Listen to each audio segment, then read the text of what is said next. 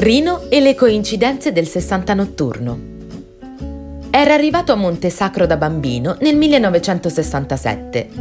Qualche anno dopo si trasferì in via Nomentana Nuova, in un palazzone alto e austero con vista sulla Niene. All'epoca il quartiere era abitato soprattutto da militari e impiegati delle ambasciate. Il giovane Rino Gaetano, non ancora celebre cantante, era un gran frequentatore del bar del barone e di autobus, come il 60 notturno, tanto da citarli spesso nei suoi testi. Dal 2011, una targa accanto al Civico 53 dove visse lo ricorda concisamente. Grande autore e interprete della canzone italiana. Di fronte al portone c'è ancora l'edicolante a cui Rino affidava le chiavi della macchina, tornato a casa. Rientrava spesso alle 5 del mattino, quando io aprivo, mi lasciava le chiavi e gli sistemavo l'auto.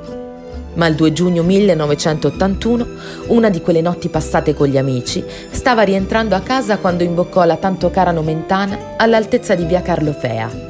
La macchina sbandò sulla corsia opposta e venne travolta da un camion. In quella tragica notte, ben cinque ospedali lo rifiutarono per mancanza di posti, proprio come aveva scritto lui nella ballata di Renzo, quando aveva immaginato un ragazzo investito e successivamente morto per mancanza di posti letto.